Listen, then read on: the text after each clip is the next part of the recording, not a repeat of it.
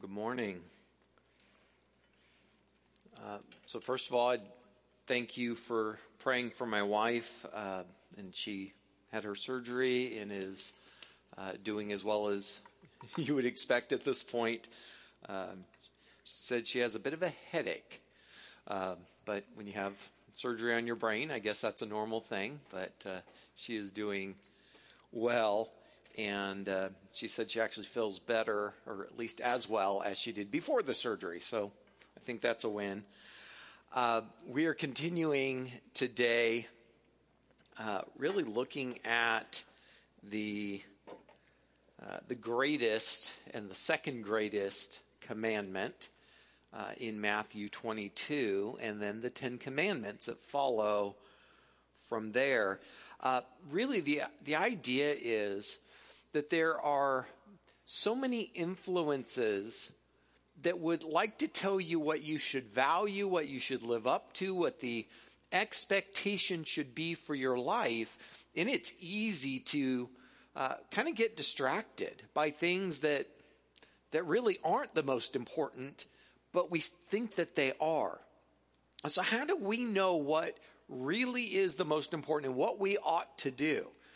And so, as I pointed out last week, that's where Jesus was questioned. He was told, well, what's the greatest commandment? And so in Matthew 22, starting in verse 34, I'm going to read this again as we did last week. Hearing that Jesus had silenced the Sadducees, the Pharisees got together. One of them, an expert in law, tested him with this question. Teacher, which is the greatest commandment in the law? And the reason we're talking about commandments is that these are things you had to do, right? Do this. This is the expectation that you have to live up to. And so this is how Jesus replied in verse 36. Jesus replied, love the Lord your God with all your heart, with all your soul, with all your mind. This is the first and greatest commandment. We went over that last week. Verse 39, the second is like it. Love your neighbor as yourself. All the law and the prophets hang on these two commandments. And so the reason we're going then to the Ten Commandments is the idea that Jesus said, look, if you understand these two greatest commandments, you live up to those, if you value that, if you make these a priority, right, you kind of keep these things in your mind.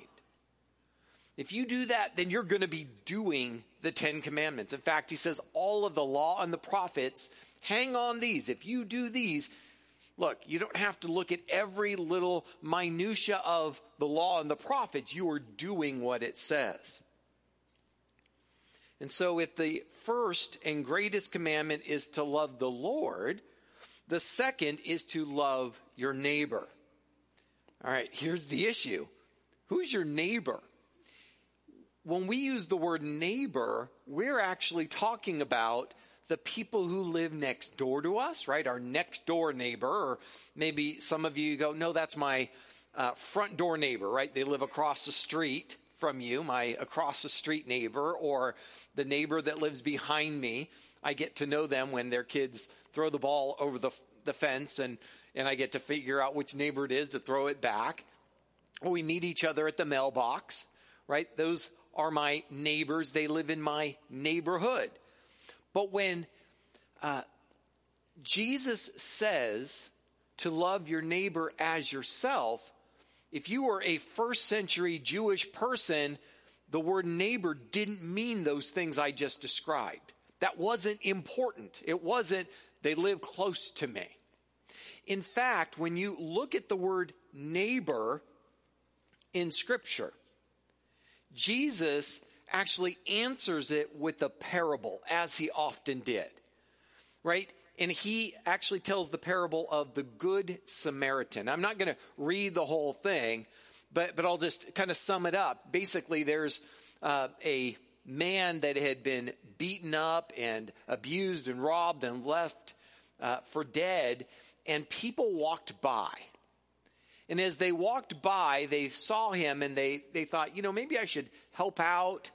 Or Instead, they went, I think I'm going to cross to the other side of the street. And this happened 3 times, and it was the 3rd one that as he came by, he looked and he had pity, compassion, love, right? And he stepped in to help out. And he got the person that had been treated this way. He took him to an inn. He treated him. He said, here, I'm going to pay for his expenses. If anything else accrues, when I come back, I'll pay for that as well. Now, this is a parable, meaning we're supposed to learn a lesson here. Well, what's the lesson? Jesus answers it. In Luke 10:36, he says, which of these 3, right, the 2 that walked by and said, I think I'm going to cross on the other side of the street. I think I'm not going to help. He says, which of these 3 do you think proved to be a neighbor to the man who fell among the robbers?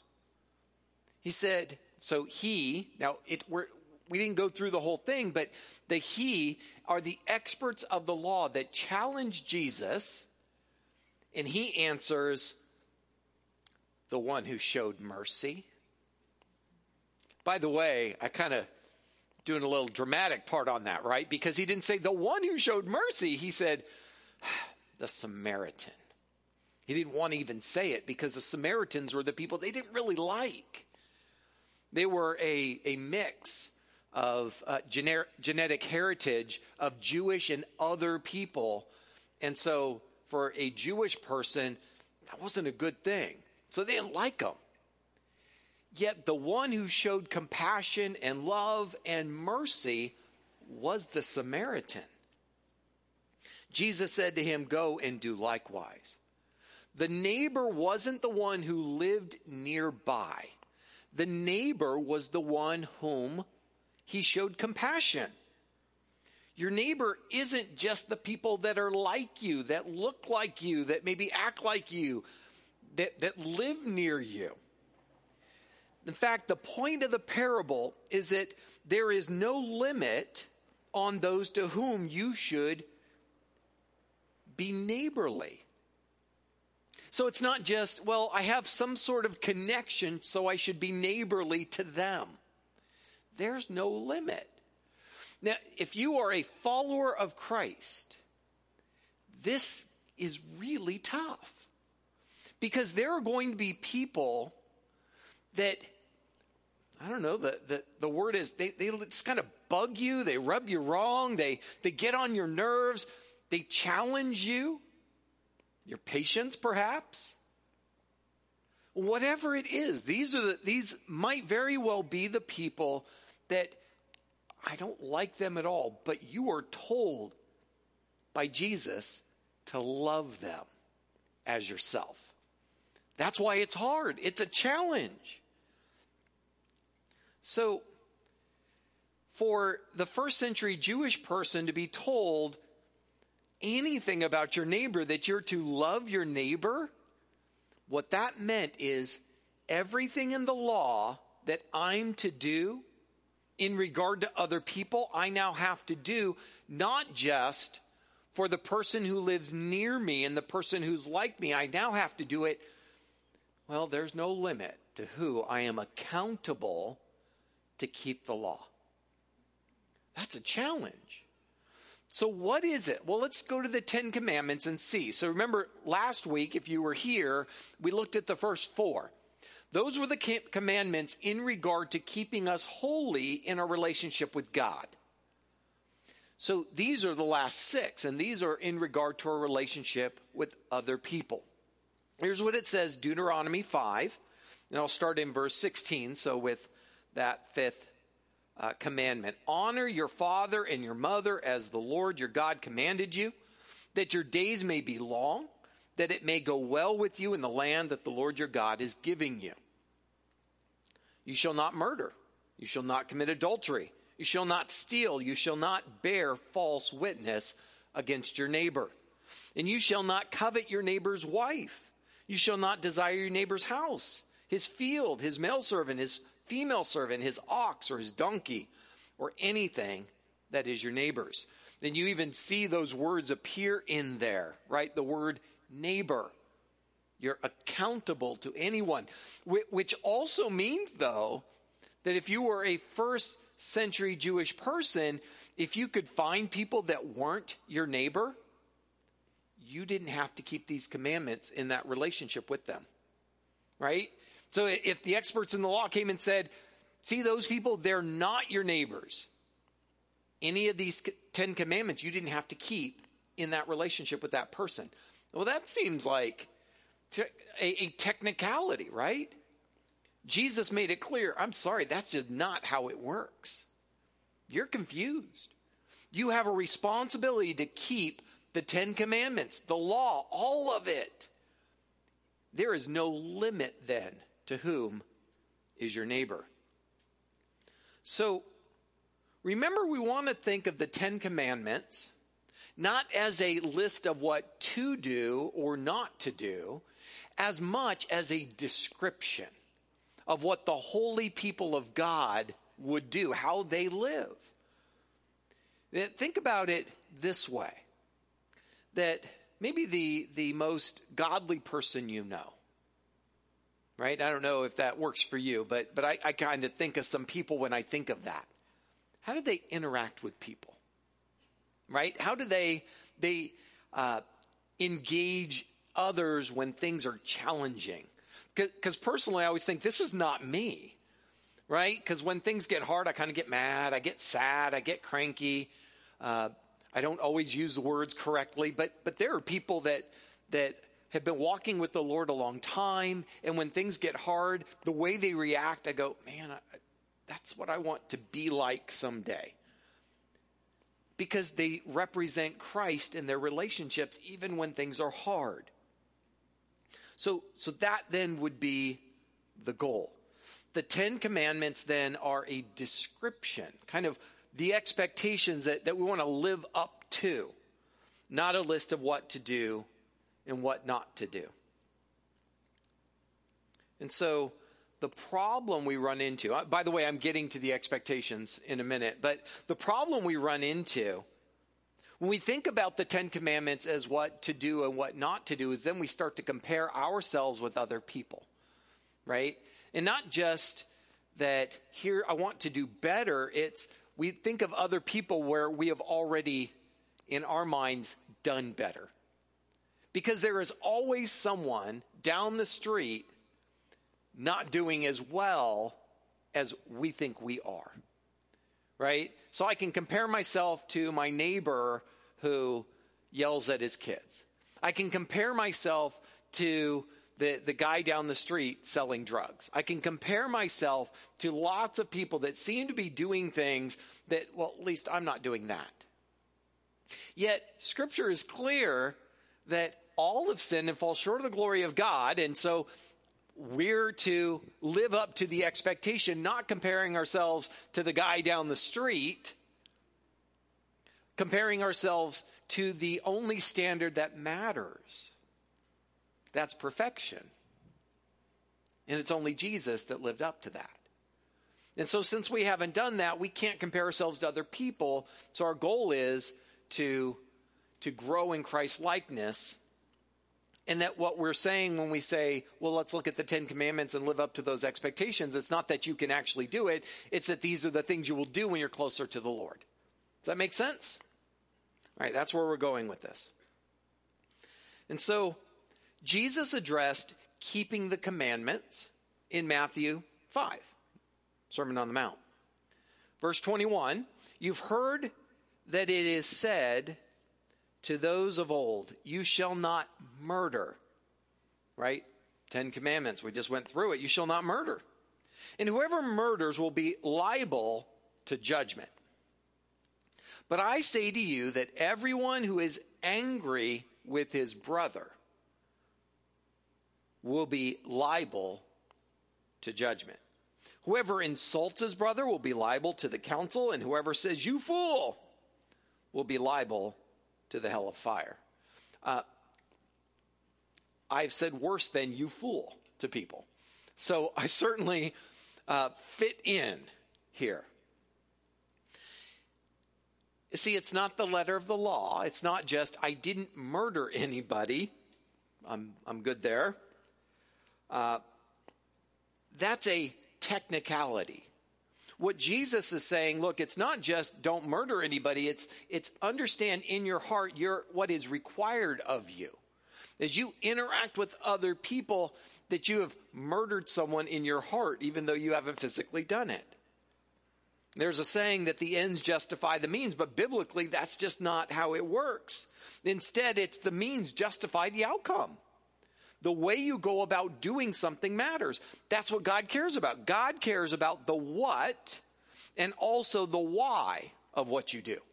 Right? It's not just the thing you actually do. It's the why you do it, your intentions, what's in your heart. It matters why you're angry at your brother. If everyone who is angry at his brother is liable to, that's the word in that passage. Is there a time when anger is justifiable? The word liable that's translated liable here, the Greek word also is translated as subject to or in danger of. So it means if you're angry, you are subject to or in danger of judgment. So it doesn't mean just being angry in and of itself is wrong, right? Anger might be justifiable. How do we know if it's justifiable? So if Jesus is our standard, then that's the place we would go. So were there times when Jesus was angry? Well, yeah, right? If he was fully God and fully man, then and he experienced emotion in the same way as Scripture says, tempted in all the ways that you and I were, yet was without sin, then so was he. And so, in fact, there are plenty of places in the Gospels where we see Jesus going through a spectrum of emotions, right? He even says, Hebrews 12:2, for the joy set before him, he endured the cross. Joy. That's good.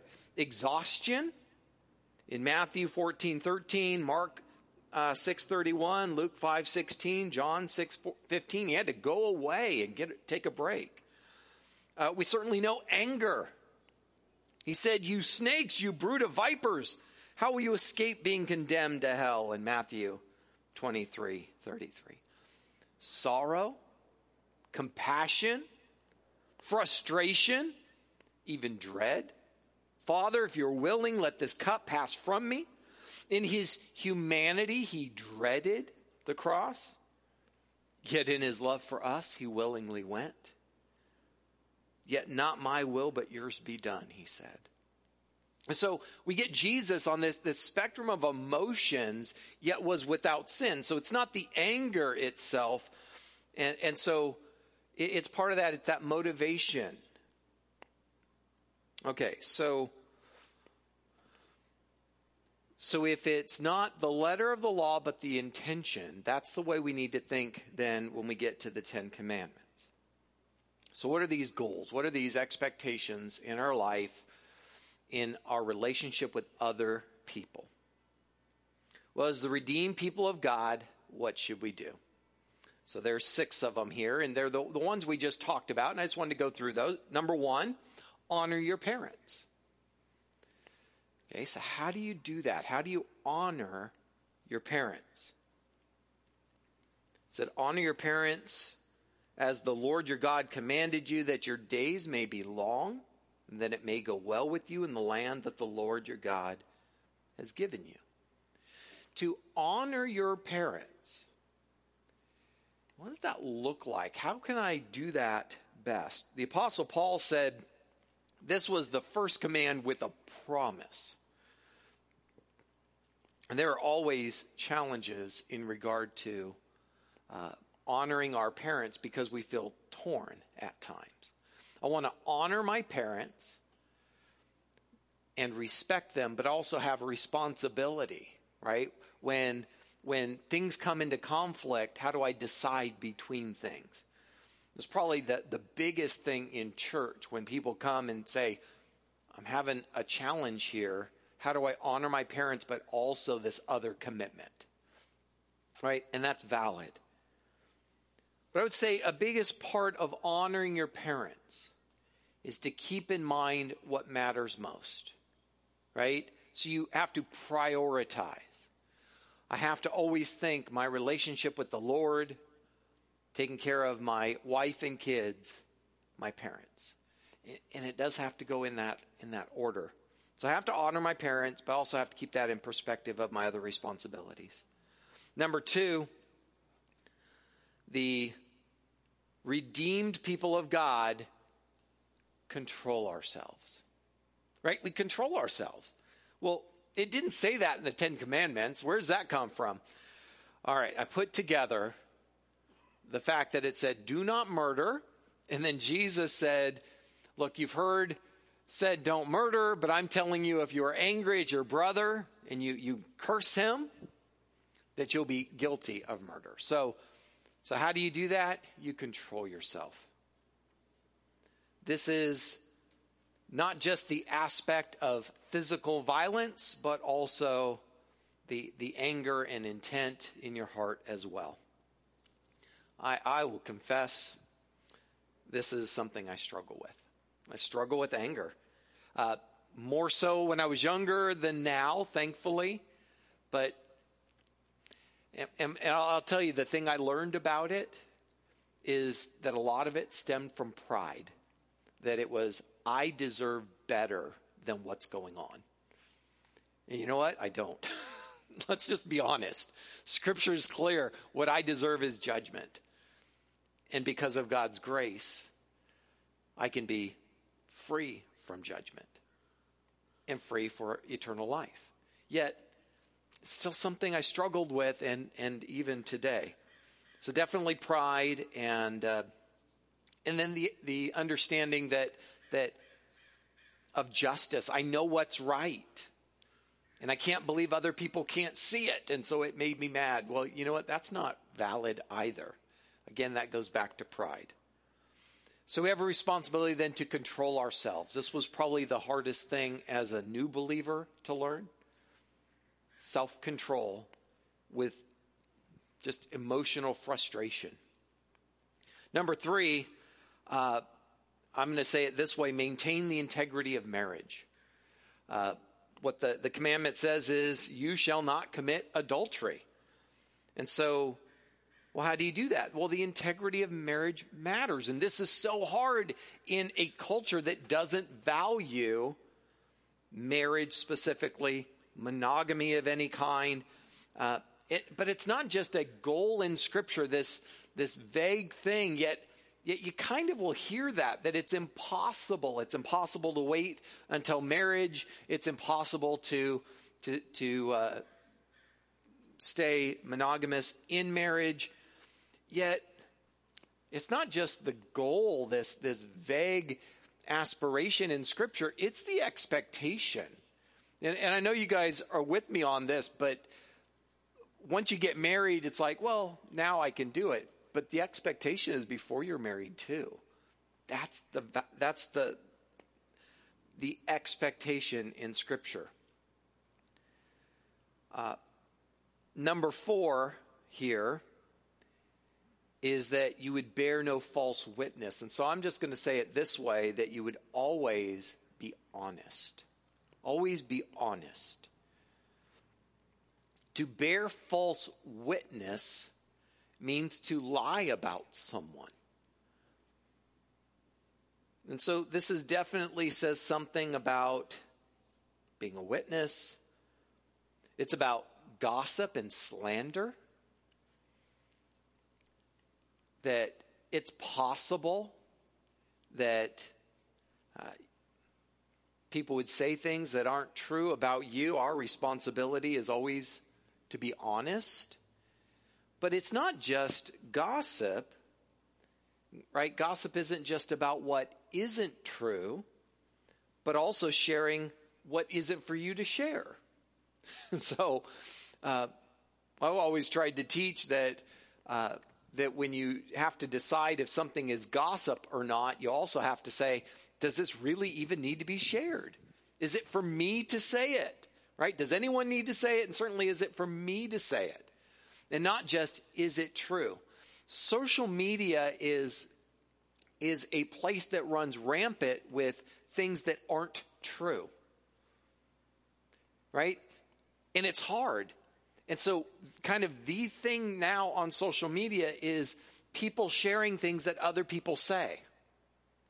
Realize right away that if you say this is what he said, every responsibility of that phrase isn't removed from you. It's now put squarely on you.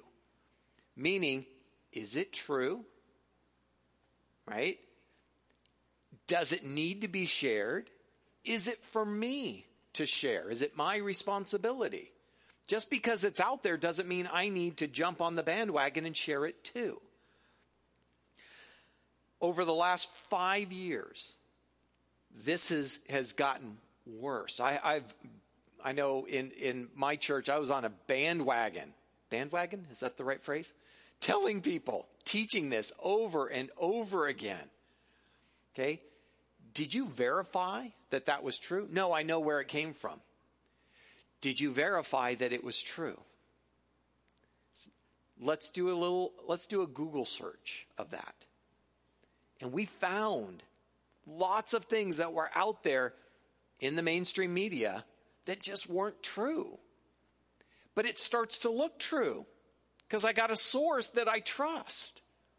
Yet we have a responsibility, not just because it's dangerous to share things that aren't true, but we have a responsibility as we represent Christ to only speak truth. Right? If Jesus is the way, the truth, and the life, his people should be about truth. Not, ooh, I found something that I agree with, I'm going to share it. It may not be true.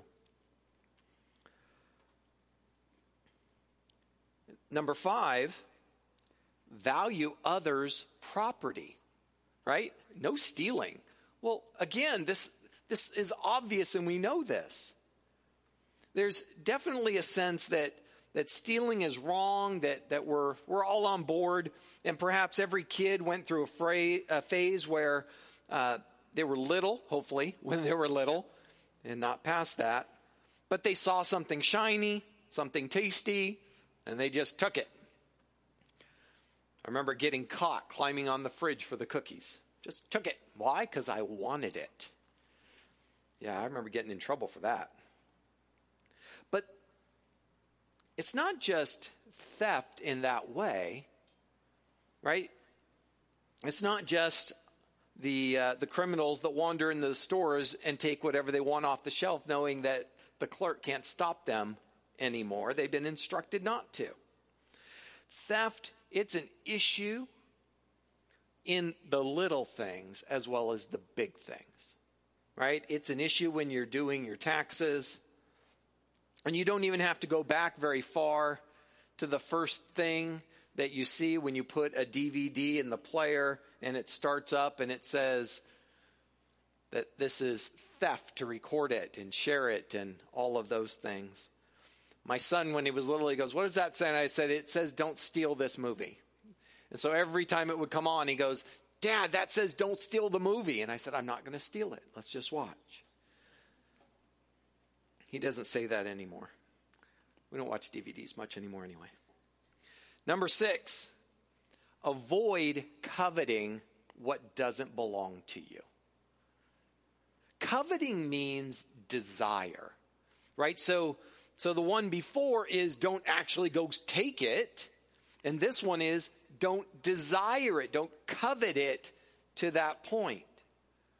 And it's interesting because the things that are described in Deuteronomy that you're not to covet, your neighbor's wife, your neighbor's house, his field, his male servant, his female servant, his ox, his donkey, or anything that's his neighbor, we probably would use different things today. We might, maybe it is your neighbor's wife, but your neighbor's car, your neighbor's job, your neighbor's vacation that he just took, your neighbor's behavior of his kids.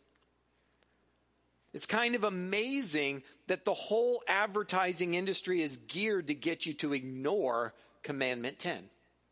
That's the whole point. Here it is. Don't you want it? Wouldn't this be great? If you had this, wouldn't you be cooler than you are? And so we have a responsibility as the redeemed people of God, right? That's the point, is to be aware. You find yourself coveting, it's sin, right? It doesn't mean there's anything wrong with the new car. It doesn't mean there's anything wrong with the new job, right? There might be some things that you need. The difference is coveting, that desire, right? They have it and I don't. There's something wrong with that. So what does that look like? It then becomes what you're willing to do to get it, right? What's going to dwell in your heart to get that thing? Have some next steps for you today. First of all, my next step today is to reflect on my relationships with my neighbors. In the narrow sense of who is your neighbor in your neighborhood, those that live near you, those that work with you, go to school with you, but also in the broader sense, right? We have a responsibility to love our neighbor as ourselves. So that means when you're out and there's someone that you don't even know, do you have a love for them? What does that mean? Right? What is that love you should have? Now, remember, last week we looked at the word love. It is the agape love. It is sacrificial and unconditional. That you're supposed to have sacrificial and unconditional love of people that you don't even know. How is your relationship then with them? When you look at people that don't look like you, don't act like you, do you see them the way God sees them? See, God saw them and loved them so much that he sent his son to die on the cross, right? Not just for all of us, but for each one of us. And then the next one there, my next step today is to submit my intentions to the Lord and not just my actions. Now, this means the things that are in your mind, in your heart, your desire, the things that you want, those need to come under the lordship of Christ. And this then can be a challenge. It's easier to change behavior than to change what you think and how you think go about making decisions. And then I left a blank there, so if there's something else that as we've talked, you want to add to that. Let me pray. Heavenly Father, Lord, we thank you that you are a loving God that didn't just give us a list of what to do and what not to do. Here are the expectations, live up to these. Instead, that you loved us enough to send your son to die on the cross for us. That if we would believe, repent of our sins, that you promised to forgive us. You promise us eternal life. In fact, your word says that you will neither leave us nor forsake us. Father, I pray that as we've been talking about this, that there might very well be some things that as we reflect on it, I know for me, I certainly did. I realized that I do struggle with anger at times and not righteous and holy anger, selfish and prideful anger. So Father, if that's the case, that we reflect on that and we submit that to you, that you would help grow us in a way that we can deal with that. We want to represent you well. And then when we talk about the Ten Commandments, we're not just talking about what to do and what not to do, but understanding this is a description of what we look like when we become more like Christ. Help us to be more like that. Father, we thank you that you're at work We thank you that you love us. We thank you for Jesus. In his name we pray.